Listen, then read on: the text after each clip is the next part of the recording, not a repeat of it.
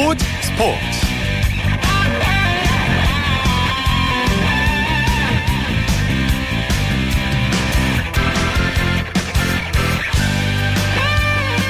여러분 안녕하십니까? 일요일 스포츠 스포츠의 아나운서 오승원입니다.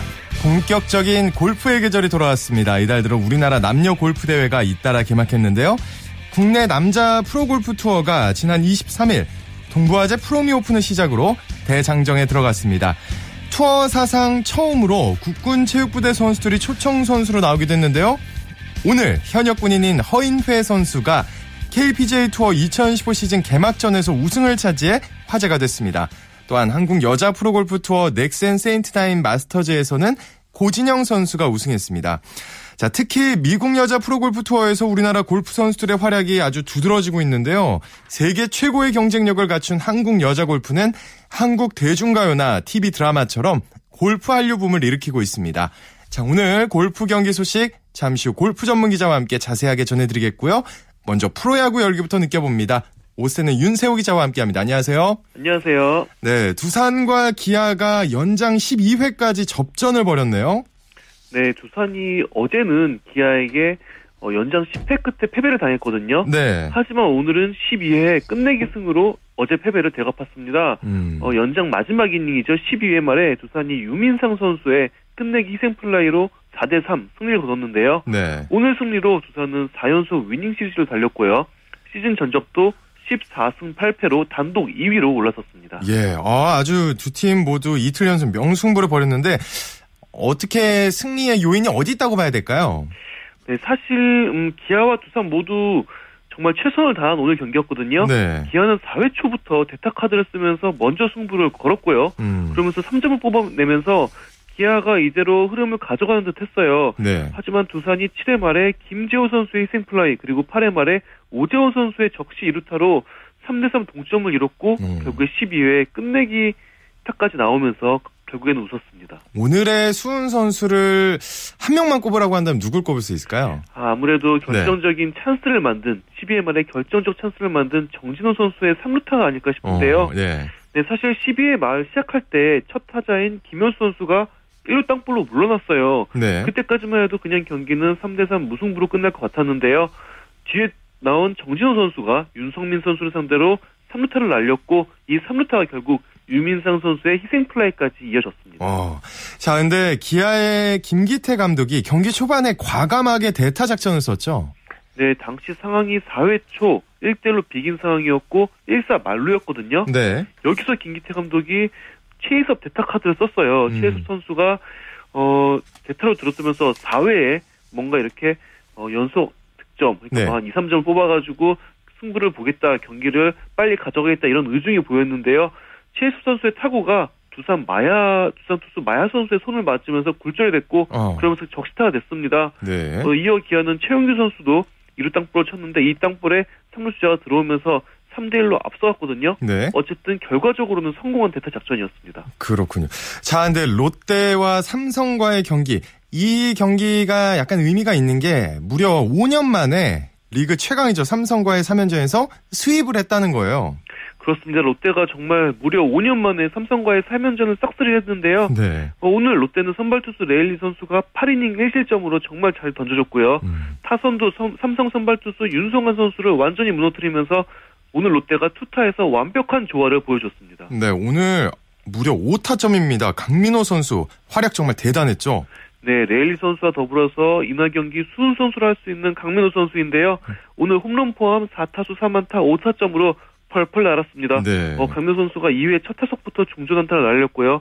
3회는 3점 홈런으로 시즌 6호 홈런을 장식을 했습니다. 음. 그리고 7회에 우중간을 가르는 또 2타점 적시타까지 터트리면서 5타점 경기를 만들어냈습니다. 네, 또 한화와 SK의 경기. 한화가 시즌 첫 3연승에 거기다가 스윕까지 기록했네요. 그렇습니다. 한화가 SK에 5대 4로 승리하면서 무려 738일 만에 시리즈 수입을 달성했습니다. 네. 어, 780일 전이 그 하나와 NC와의 경기였는데요.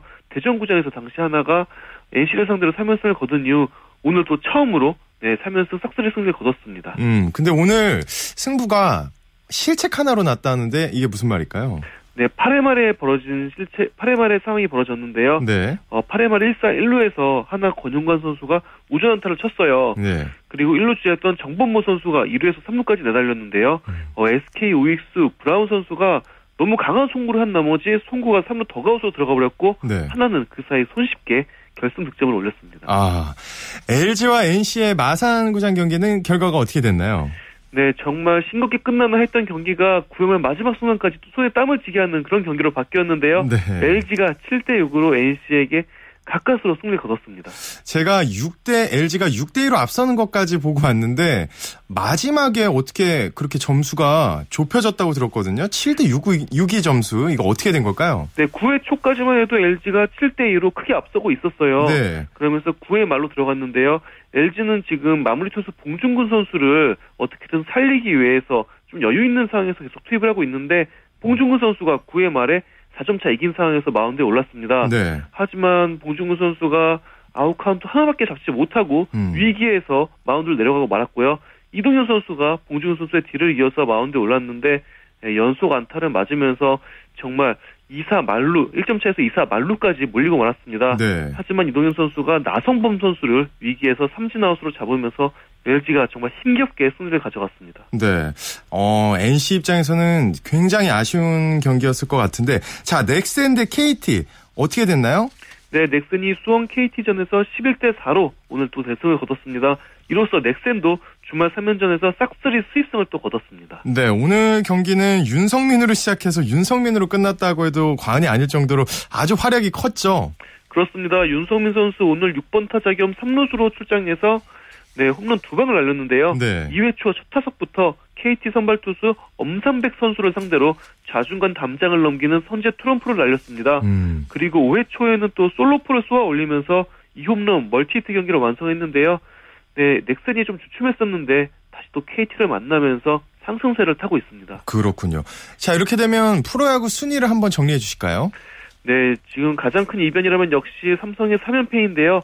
선두 삼성이 3연패를 당하면서 2위, 2위 그룹과의 게임차가 반 경기밖에 안 났습니다. 네. 그러면서 상위권이 좀 밑으로 내려가고 중위권이 치고 올라가는 그런 양상인데요. 음. 일단 삼성이 15승 8패로 1위, 두산이 14승 8패로 2위고요. 네. 어, 3위부터 8위까지는 뭐 거의 붙어 있는 거나 마찬가지입니다. 음. 롯데, SK, 하나, 넥센, LG, 기아가 두 경기 차이로 지금 중위권을 형성하고 있거든요. 네. 네 결국 올 시즌도 정말 뭐 올스타 브레이크 이후까지 치열하게 5강 싸움이 펼쳐질 것 같습니다. 네, 또 아주 반가운 소식이 들어와 있는데 어깨 부상에서 회복 중인 류현진 선수가 불펜 투구로 복귀를 준비하고 있다면서요? 네, 류현진 선수가 마침내 불펜 투구를 앞두고 있는데요. 네. 어, 어제 다저스 전담 라디오 현지 라디오 방송인 AM 570에서 어, 이 방송사가 다저스 전담 방송사인 만큼 소식이 굉장히 빠르거든요. 아, 예. 네, 류현진 선수가 이르면은 내일 불펜 투구에 나선다고 발표가 났습니다. 음.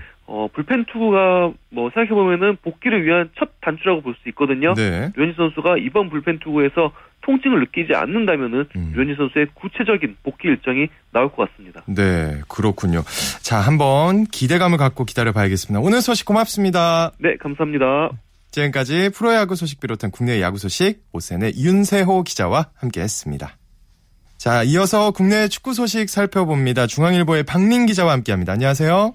네, 안녕하세요. 네, K리그 클래식에서 전북이 전남에게 덜미를 잡혔네요. 연속 무패 행진 마감을 한 거죠? 네, 그 전북이 오늘 광양에서 열린 K리그 클래식 8라운드에서 그 호남 라이벌 전남에 1대 2로 패했는데요. 그 전북은 지난해 9월 6일 상주전부터 지난 18일 제주전까지 이어온 K리그 역대 최다 무패인 17승 5무, 그 22경기 연속 무패 행진을 마감했습니다. 네, 전남이 전북의 무패 행진을 막았는데 어, 어떤 점이 강점이었을까요?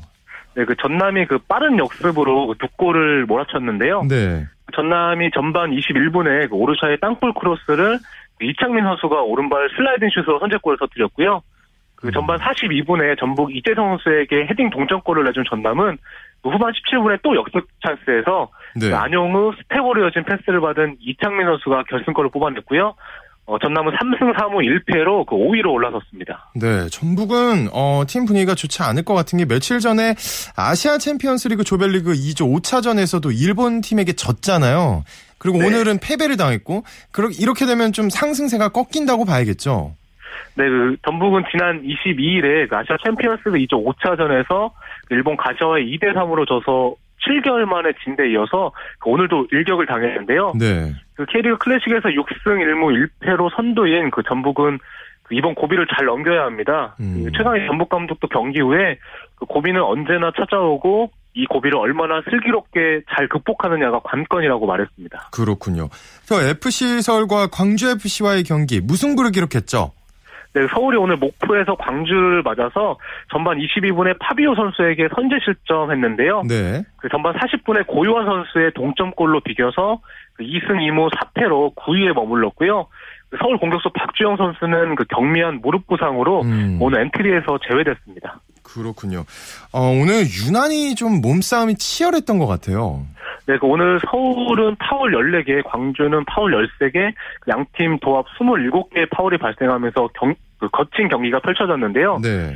그 오늘 보기 드문 장면도 나왔습니다. 그 음. 서울 김진기 선수가 후반 7분에 그 종아리를 맞은 듯한 느낌을 받아서 그 광주 서포터들이 그 이물질을 던진 것을 오해하고 관중석에 항의했는데요. 아, 예. 하지만 그 부심이 관중석에서 날아온 게 없었 다고 확인했고요. 음. 그 알고 보니 종아리 근육 파열 증세가 나타나면 아. 그 무언가 맞은 듯한 통증이 느껴지는데 네. 그 김진희 선수가 착각하고 그 광주 서포터스와 그 언쟁을 벌인 것으로 확인됐고요. 어. 그 아무래도 서울 최근 성적이 좋지 않아서 음. 김진희 선수가 책임감을 느끼고 그 예민해져서 이런 상황이 발생한 것 같습니다. 어 그렇군요. 어, 좀 부상이 심하지 않았으면 좋겠고요. 어, 팬들도 좀 너그럽게 이해를 해주셨으면 좋겠습니다. 또 K리그 최하위 팀 대전이 2위 수원을 꺾고 시즌 첫 승을 거뒀네요. 네, 꼴찌 대전이 그 2위 수원을 2대 1로 꺾는 이변을 연출했는데요. 그 개막 후 1무 6패에 그쳤던 대전은 그 시즌 마수거리 승리를 챙기면서 그 11위 부산을 승점 1점 차로 추격했습니다. 네, 올 시즌 부진을 거듭해 왔던 대전인데 어, 투톱의 활약이 아주 컸다고 들었습니다. 특히 아드리아노의 득점포 완전히 부활했다고 봐야겠죠? 아, 네, 맞습니다. 그 대전 공격수 아드리아노 선수가 그 지난해 이브리그 K리그 챌린지에서는 그 27골을 넣어서 그 득점왕에 오르면서 승격을 이끌었지만 네. 올 시즌 K리그 클래식 초반에는 다소 부진했는데요. 음. 그 아드리안 선수가 오늘 그 후반 2분과 후반 36분에 그 시즌 2호 3호 골을 몰아쳤고요. 네. 그 경기 후에 아드리안 선수는 그 목표는 목표인 15골을 넣을 수 있고 음. 15골 넣으면 16골을 그 목표로 달리겠다고 소감을 밝혔습니다. 네, 이번에는 유럽에서 뛰고 있는 우리 선수들 소식 살펴보겠습니다. 어, 잉글랜드 프리미어리그 크리스탈 팰리스 이청용 선수 드디어 복귀전을 치른 거죠? 네, 맞습니다. 그 크리스탈 팰리스 이청용 선수가 오늘 네. 헐시티와 잉글랜드 프리미어리그 34라운드에서 그 3년 만에 프리미어리그 복귀전을 치렀는데요. 음. 그 지난 겨울에 챔피언십 볼턴에서 이적한 그 이청용 선수는 그 지난 1월 아시안컵에서 당한 정강이뼈 부상 여파로 재활에 매진했고요. 네. 어, 지난 21일 찰턴 21세 이하 팀과 경기에서 그 골을 터트린 뒤 그 오늘 그 0대 1로 뒤진 후반 19분에 그 교체 출전했는데요. 그 이청용 선수는 볼턴 소속이던 그 2012년 5월 스토크 시티전 이후에 어, 무려 1077일 만에 프리미어리그 무대를 다시 밟았습니다. 네, 아, 아주 감동적인 장면이었는데 부상에서 완전히 회복했다고 볼 수 있을까요? 네, 그 이청용 선수는 그 주 포지션이 오른쪽 날개가 아닌 그 중앙 미드필더로 나섰는데요. 네. 그 중앙과 측면을 활발히 오가면서 그 윤활유 역할을 해줬고요. 그 후반 음. 추가 시간에는 그 하프라인 부근에서 최전방 공격수 산호구에게 절묘한 스루 패스를 찔러줬는데요. 네. 상대 골키퍼가 간발의 차이로 공을 잡아서 그 어시스트로 연결되지는 않았지만 부상에서 돌아왔음을 알린 그 명품 패스였습니다. 네. 그 이청용 선수는 후반 추가 시간에 그 공을 뺏겨서 그 추가 실점에 빌미를 제공했지만 그 팀이 동점골을 위해서 거의 전원이 공격으로 올라가서 그 수비가 그 숫자가 부족 한거 어쩔 수 없는 상황이었고요. 네네. 그 0대 2로 져서 그 11위를 유지한 크리스탈 팰리스는 그 첼시, 맨유, 리버풀, 그 수완지시티와 4경기를 남겨뒀는데요. 음. 그 파듀 크리스탈 팰리스 감독이 그 네. 부상에서 돌아온 이청용 선수를 그 앞으로도 중용할 것으로 보입니다. 그렇군요. 어, 앞으로 강팀과의 경기가 예정되는데 좀 활약을 많이 해줬으면 좋겠습니다. 오늘 축구 소식 고맙습니다. 네, 감사합니다. 네, 국내 축구 소식 중앙일보의 박민 기자와 살펴봤습니다.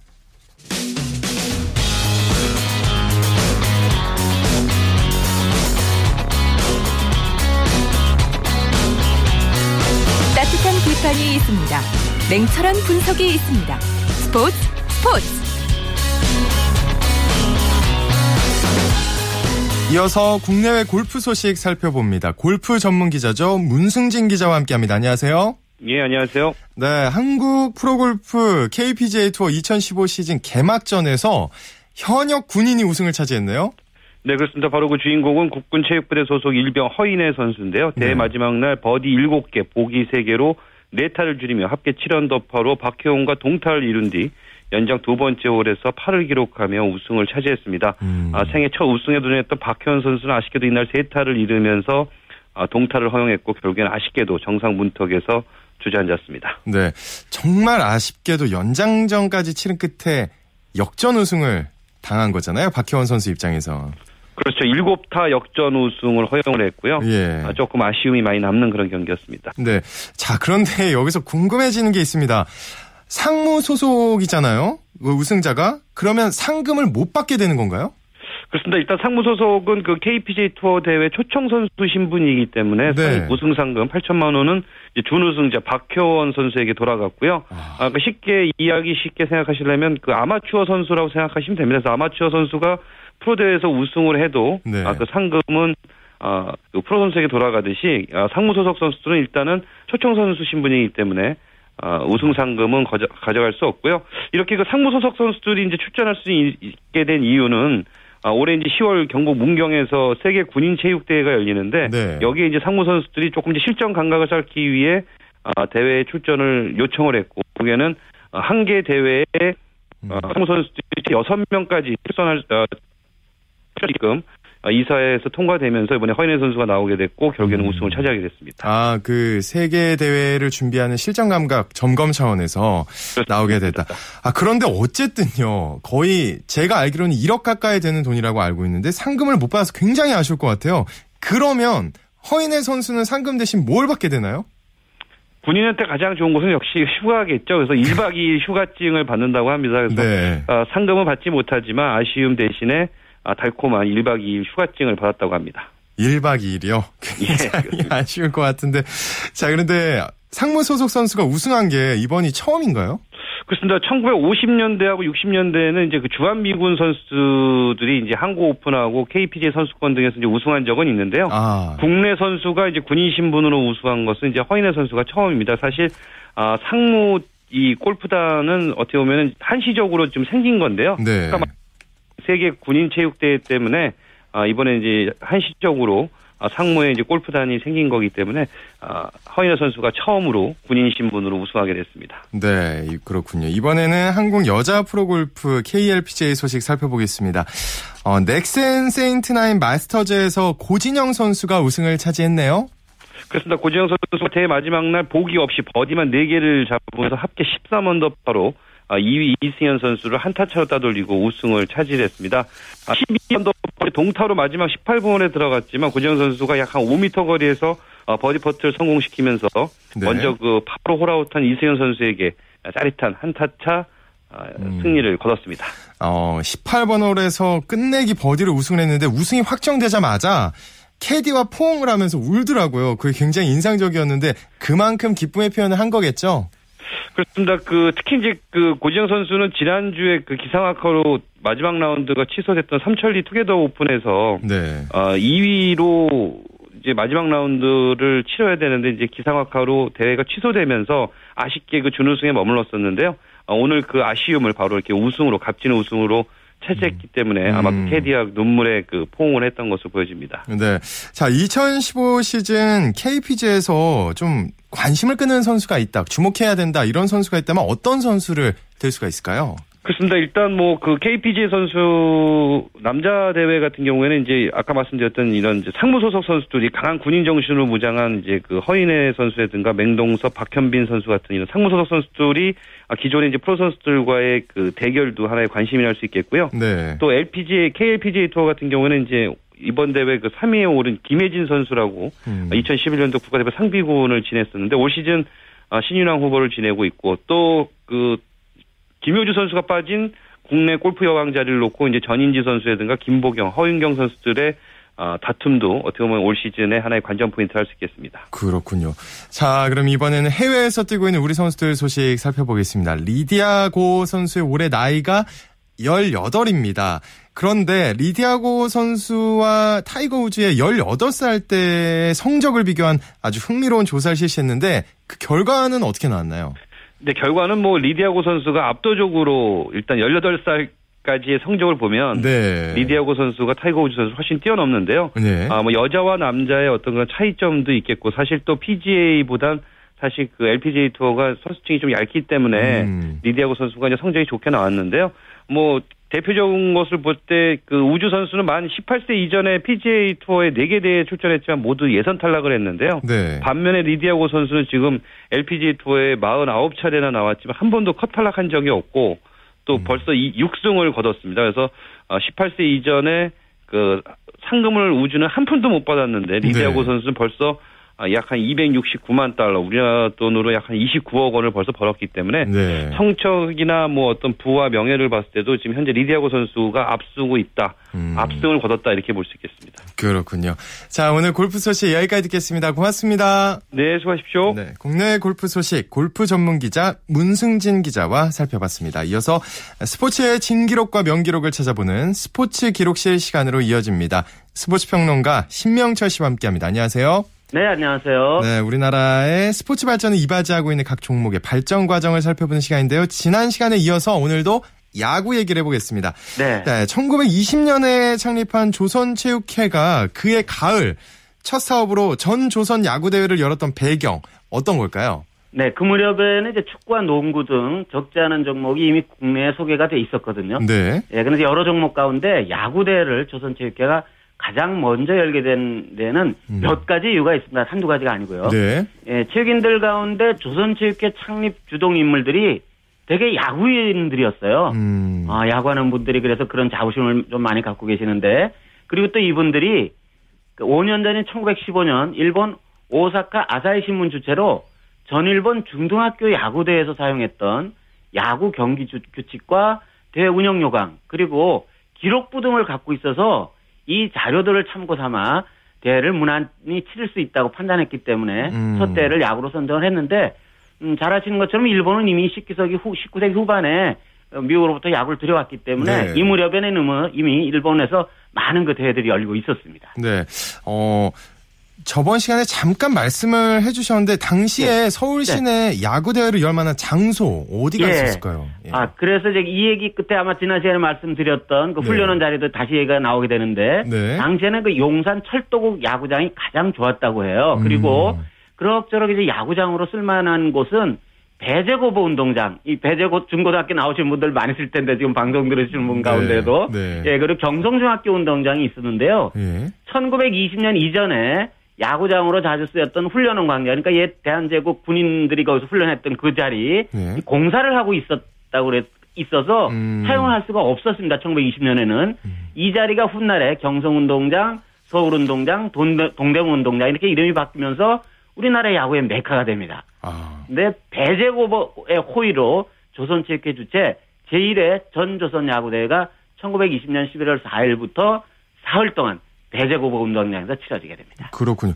아 그러면 그 대회 이름이 전 조선 대회잖아요. 그렇죠. 그러니까 우리나라 전체 네. 그 당시 이제 조선 전체를 말하겠죠. 네. 그러니까요. 근데 서울 시내에 있는 팀들만 참가했다는데 이게 그렇겠죠. 이제 네. 첫 대회니까 물론 이제 음. 지방체육도 이후 굉장히 활성화되긴 합니다만 첫 대회 중학단에는 휴문고보와 아, 휴문고보와 경신학교, 중앙고보, 배제고보, 보성고보 뭐 요즘도 다 있는 학교들이지 않습니까? 네. 이렇게 다섯 팀이 참가를 했고 청년단에는 경신구락부와 천도교 청년의 배제구락부, 삼안구락부, 서울 YMC 등 다섯 개 팀이 출전을 했습니다.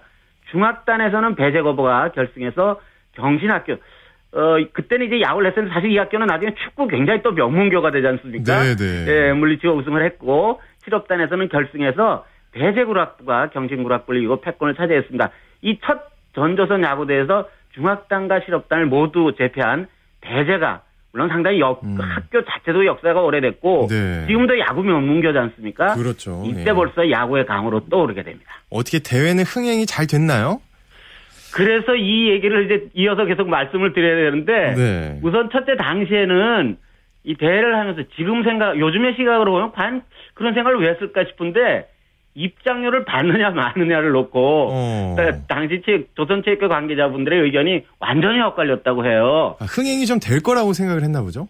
입장료를 그러니까 네. 흥행은 둘째치고 우선 입장을 받아야 되느냐 말아야 아, 되느냐. 네, 네. 어, 대, 대부분의 조선체육회 이사들과 학교 관계자들과 그 배제고 관계자들이겠죠. 네. 운동장에서 경기를 하니까 입장료를 받아서는 안 된다고 주장을 했고요. 음. 그렇지만 체육회 유지 운영을 위해서는 기부에만 의존할 수 없다는 강력한 주장이 있어서 그 주장이 받아들여졌거든요. 네. 그러니까 무료 입장을 주장한 이들은 벌써 90여 년 전 일, 거의 100여 년 전 일이니까 왜 그렇게들 주장하는지 정확하게 알 수는 없지만 아마도 그 순수 아마추어리즘에 기반해서 그와 같은 생각을 했던 것이 아닌가. 아. 예, 그렇게 추정이 되긴 합니다. 어쨌든 네. 결국은 입장료를 받는 것으로 결론을 내렸고 어른이 시전, 어린이가 오전이었는데 대를 열고 보니 입장료를 내고 들어오는 가족이 예상보다 굉장히 많았다 그래요. 아, 그렇군요. 대회 수입이 200원에 이를 정도였다고 하는데 이게 그 당시 10.5전이 어느 정도의 가치인가 네. 잘,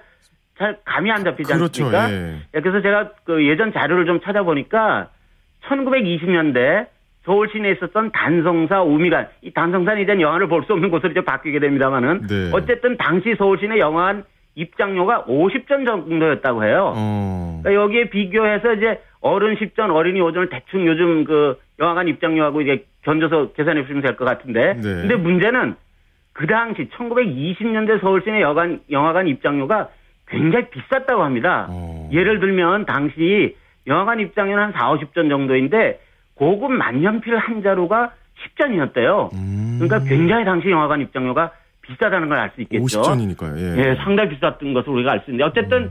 야구 경기를 보는데 음. 만년필 한 자루 값을 내야 했으니까 하여튼 상당한 그런 돈이 필요하지 않았나 그런 생각이 듭니다. 그렇군요. 네. 네. 아, 여기까지 듣겠습니다. 다음 시간에 더욱 재밌는 얘기 기대하겠습니다. 고맙습니다. 네, 그렇게 들어가겠습니다. 네. 지금까지 스포츠 기록실 스포츠 평론가 신명철 씨와 함께 했습니다.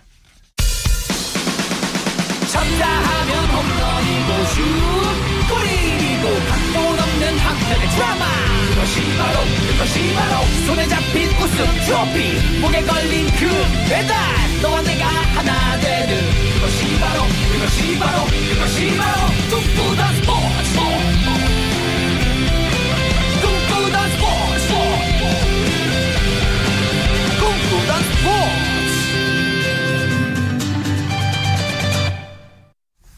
스포츠를 만드는 사람들 시간입니다. 이혜리 리포터 자리했습니다. 안녕하세요. 네, 안녕하세요. 네, 오늘 어떤 분 만나고 오셨나요? 네, 선수들의 비밀스러운 공간 바로 네. 선수들의 라커룸인데요. 네. 아마 이곳은 좀 선수를 제외하고는 그 누구도 발을 들일 수 없는 곳이기도 하죠. 음. 하지만 딱 한 명 자유롭게 왔다 갔다 할 수 있는 분이 있습니다. 바로 프로야구 두산 베어스의 경우에 이 라커룸을 관리하는 차승환 씨인데요. 네. 사실 이 장소는 여자들이 출입할 수 없는 곳이거든요. 아. 그래서 저도 좀 아쉽게도 라커룸에 가보지는 못했지만 차승환 씨에게 라커룸에 대해서 자세하게 얘기를 듣고 왔습니다. 음. 오늘 선수들의 라커룸이 어떤 공간인지 낱낱이 알려드리겠습니다. 아 벌써부터 좀 기대가 되는데 네. 라커룸 얘기는 많이 들었는데 어떻게 생겼는지 모르거든요. 네. 좀 소개를 부탁드릴게요. 네, 이 선수들의 라커룸은요 경기를 준비하고 마무리하는 선수들만의 아늑한 공간인데요. 이 두산 베어스의 라커룸의 경우에는 뭐 유니폼이나 각종 장비들을 넣을 수 있는 선수들의 개인 라커들이 있고요.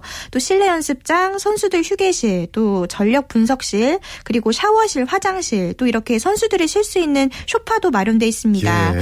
특히 이 라커룸은 이 선수들의 공 공간이기 때문에 항상 청결하고 깨끗함을 유지해야 되는데요. 그래서 차승환 씨가 이 라커룸을 관리하고 청소를 하고 있습니다. 라커룸 관리자 차승환 씨 얘기입니다.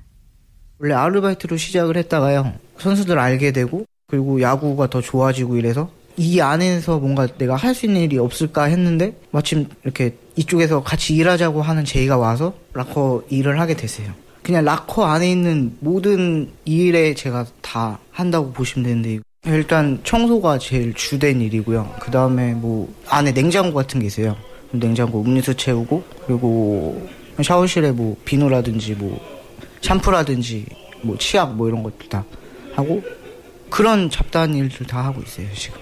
두산 베어스 선수들이랑 항상 거의 같이 있는 거나 마찬가지이기 때문에 아무래도 좀 많이 좀 친해지고 그런 거 있죠. 제가 출근을 한 12시, 11시나 12시쯤 하거든요. 그러면 퇴근을 한, 한 12시나 뭐 1시쯤 하는데 그 동안 계속 같이 있기 때문에 뭐 형, 동생 뭐 이런 사이예요. 네, 아, 이렇게 라커룸 관리하는 얘기를 들어보니까 야구를 굉장히 사랑하고 또 두산이라는 팀을 정말 아끼는 분 같아요. 네, 그래서 6년 동안 원래는 볼보이로 활동을 했었다고 해요. 네. 네, 그래서 지금은 이제 라커룸 관리를 하면서 선수들의 좀 소탈하고 진솔한 모습도 볼 수 있다고 합니다. 음. 그래서 차승환 씨는 주변 친구들의 부러움을 사기도 합니다. 제가 이제 야구 좋아하니까 주변에도 야구 좋아하는 친구들이 많이 있어요. 그러면 이제 그 친구들이랑 얘기할 때도 이렇게 하면 되게 부러워하고 그리고 이게 사실 저는 야구 했던 사람이 아니라서 야구 선수들이랑 친분을 갖거나 뭐 알게 될 수가 없는데 이런 일 하면서 친해지고 알게 되고 그런 면에서 재밌고 좋은 게 있는 것 같아요. 신기하고요. 제가 야구 좋아하거든요. 직장이 야구장이고 출근하는 선수들이 있고 그렇잖아요. 그런 점이 어떻게 보면은 저 입장에서는 되게 좋죠. 어. 근데 그래도 이렇게 매번 청소하고 네. 관리하고 이러다 보면 신경도 많이 쓰이고 좀 힘들지 않을까 싶은데 어떨까요? 네, 뭐 주로 쓸고 닦고 이러다 보면은 땀이 좀 많이 난다고 해요. 어. 그리고 선수들 경기 때 뭐 난로도 가져다 줄 때도 있고요. 네. 물도 갖다 주면서 선수들을 이렇게 도와주는 역할을 하고 있는데요. 어, 스포츠에 이렇게 좀 보이지 않는 곳에서 열심히 활동하고 있는 분들이 많다는 걸 참 느꼈습니다. 음. 계속해서 차승화 씨입니다.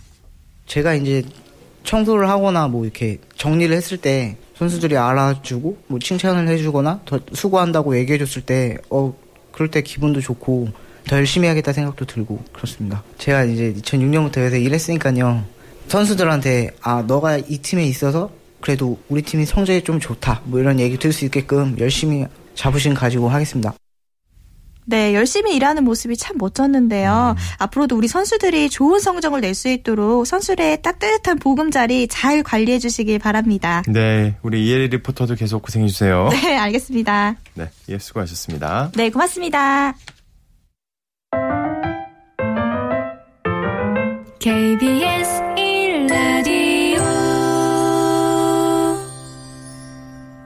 한 주간 이슈가 됐던 스포츠계 소식을 취재 기자를 통해 정리해보는 주간 취재 수첩 시간입니다. 어, 요즘 육상계가 좀 시끄럽습니다. 어, 케냐 출신의 마라톤 선수 윌슨 로야나의 에루페 선수 때문인데요. 자, 좀 뒷걸음질 치고 있는 한국 남자 마라톤의 극약 처방을 위해서 귀화를 추진하고 있는 움직임에 대해 찬반 양론이 아주 분분합니다. 어, 에루페 선수의 귀화 움직임과 관련해서 국경이 없어진 국내 스포츠의 새 풍속도인 귀화 문제에 대해서 짚어보겠습니다. 스포츠 서울의 고진현 기자와 함께합니다. 안녕하세요. 안녕하세요. 고진현입니다. 네. 아, 예, 에로페 선수의 기화 추진이 갑자기 급물살을 타게 된 계기 무엇인가요? 한국 남자 마라톤이 급격한 퇴보가 결정적인 원인이 되었습니다. 네. 한국 마라톤은 2000년 도쿄 마라톤에서 이봉주가 세운 2시간 7분 20초의 최고 기록이 무려 15년째 깨지지 않고 있지요. 음. 그동안 세계 기록은 2시간 2분 57초까지 빨라졌습니다. 네. 선수 저변이 얇고 세계적 격차가 워낙 큰 종목에선 일시에 그 갭을 줄이는 가장 효과적인 방법이 바로 우수 외국 선수의 기아인 것이죠. 음, 그렇군. 자, 근데 갑자기 이 에루페 선수 한국과 인연이 있는 건가요? 예, 지난 7일 이미 충남 체육회와 입단 계약을 맺었습니다. 네. 에르페 선수와 한국과의 인연은 오창석 백석대 스포츠과학부 교수와의 만남으로 시작됐는데요. 음. 오 교수는 2010년 케냐에서 육상 캠프를 운영하면서 에로페 선수를 발굴했습니다. 음. 20살 때 처음 육상에 입문한 에로페 선수는 오 교수의 지도로 급성장했습니다. 그렇군요. 아, 그렇게 되면 예를 들어 다른 뭐 스포츠 선수들 마찬가지고요. 기화 절차는 어떻게 되나요? 기화 절차는 두 가지가 있습니다. 일반 기와 특별 기와 두 종류가 있, 는데요 네. 일반 기아는 원래 국내에서 5년을 거주하고 필기 시험을 거쳐야 하는 어, 방식을 취했지만 음. 2011년도 국적법 개정으로 체육 분야 우수 인재 특별 기화 제도가 도입이 됐는데요. 그 경우에는 대한체육회장의 추천을 받게 되면요. 어, 국내에서 5년을 거주할 필요도 없고 필기 시험도 거칠 필요도 없이 어. 곧바로 귀화 절차를 밟게 될 수 있습니다. 네. 어, 우리나라로 귀화한 스포츠 선수들이 꽤 되는 걸로 알고 있어요. 예. 예. 우리가 잘 모르지만 가장 오래된 선수는 바로 한국전력의 후인정 선수죠. 네. 후인정 선수는 1994년 경기대 시절에 이미 귀화를 했습니다. 음. 그리고 지금 가장 활성화되어 있는 종목은 탁구인 것 같네요. 곽방방 선수, 당혜서 선수, 그리고 남자의 박상은 선수, 전지 선수 등 다수의 중국계 선수가 한국인이 됐고 네. 어, 잘 알고 있었듯이 우리 축구 K리그에서 성남 골키퍼를 하셨죠. 러시아 출신의 아. 사리체프가 바로 신의 손이라는 신의 이름으로 네. 유명한 어, 그 선수 이후에 이성남 선수, 이사빅 선수 등 유럽 출신 축구 선수들이 차례로 뒤를 이었습니다. 음. 농구에서는 우리 문태종 선수가 2011년도 귀화를 했고요. 네. 배구에도 벌써 지금 지난 시즌 GS 칼텍스의 그 조선적 출신인 이영 선수가 입단을 했습니다. 그리고 음. 쇼트트랙의 공상정 선수 잘 알고 있죠. 네. 소치 계주 소치 올림픽 때 여자 계주 금메달리스트인데요. 이 선수 역시 화교 선수에서 한국 선수로 귀화한 선수입니다. 그렇군요. 자, 그렇다면, 어, 에르페 선수가 귀하는데 그렇게 반대 여론이 없을 것도 같은데 분명히 또 반대 여론이 있겠죠? 아마 그럼 한국 스포츠에서 마라톤이 차지하는 상징성 때문인 것 같습니다. 음. 한국 마라톤은 1936년 베를린 올림픽에서 고 손기정 선생님을 시작으로 서윤복 선생님 그리고 황영조, 이봉주로 이어지는 세계적인 스타를 배출했습니다. 마라톤은 한국인의 경지를 드높이는 민족 스포츠로 인식되기 때문에 네. 마라톤에서 기화 선수는 민족적 자, 자존심을 상처를 내는 꼼수이요 편법이라는 인식이 팽배하기 때문인 것 같습니다. 그렇군요. 자, 이제 또 어떻게 보면 기화는 좀 시대적 흐름이라고 봐도 될 정도로 정말 많은 나라들이 기화 선수를 받아들이고 있는데, 예. 어, 또 다르게 생각한다면 좀 스포츠가 가진 어떤 순수성 이런 게 좀 훼손된다 이런 논리도 얘기가 될 것 같아요. 예, 스포츠 정통주의자 입장에서는 땀의 결정체인 스포츠를 돈으로 사는 현상은 결코 바람직하지 못합니다. 음. 결과적으로 이제 국내가 저변이 얇다면 저변을 넓히고 선수를 육성하는 것이 선행이 돼야 된다고 봅니다. 네. 아, 역으로 지금 한국 선수의 외국 귀화도 상당히 많습니다. 대표적인 선수가 쇼트트랙의 안현수 선수지요. 그렇죠. 러시아로 네. 귀화를 해서 소치 동계올림픽에서 금메달을 3개나 땄고요. 음. 안현수 외에도 우리가 세계적인 실력을 갖고 있는 종목에서는 외국 선수로 외국으로 귀화하는 케이스가 상당히 많습니다. 양궁의 엄혜련, 엄혜랑 자매가 일본으로 귀화를 했고 김하늘 선수도 호주로 국적을 바꿔서 활동을 하고 있죠. 음. 쇼트트랙 선수도 이제 최민경 어, 선수도 이제 귀화를 택했는데요. 어, 결과적으로 이제 스포츠에는 가장 중요한 순수성이 뒷받침이 되지 않는다면 네. 팬들로부터 외면을 받을 수도 있다는 사실을 어, 음. 각성해야 될 것 같습니다. 그 에르페 선수 같은 경우 많이 진척이 된 건가요? 지금 상당히 물 밑에서 지금 논의되고 이제 어, 실질적으로 육상 연맹에서 네. 논의가 지금 실질적으로 이어지고 있는 것으로 알고 있습니다. 그렇군요. 여기까지 듣겠습니다. 고맙습니다. 고맙습니다. 네, 지금까지 고진현의 취재 수첩 스포츠 서울의 고진현 기자와 함께했습니다. 스포츠 스포츠 오늘 준비한 소식 여기까지입니다. 내일은 이광용 아나운서가 찾아옵니다. 저는 오승원이었습니다. 스포츠 스포츠.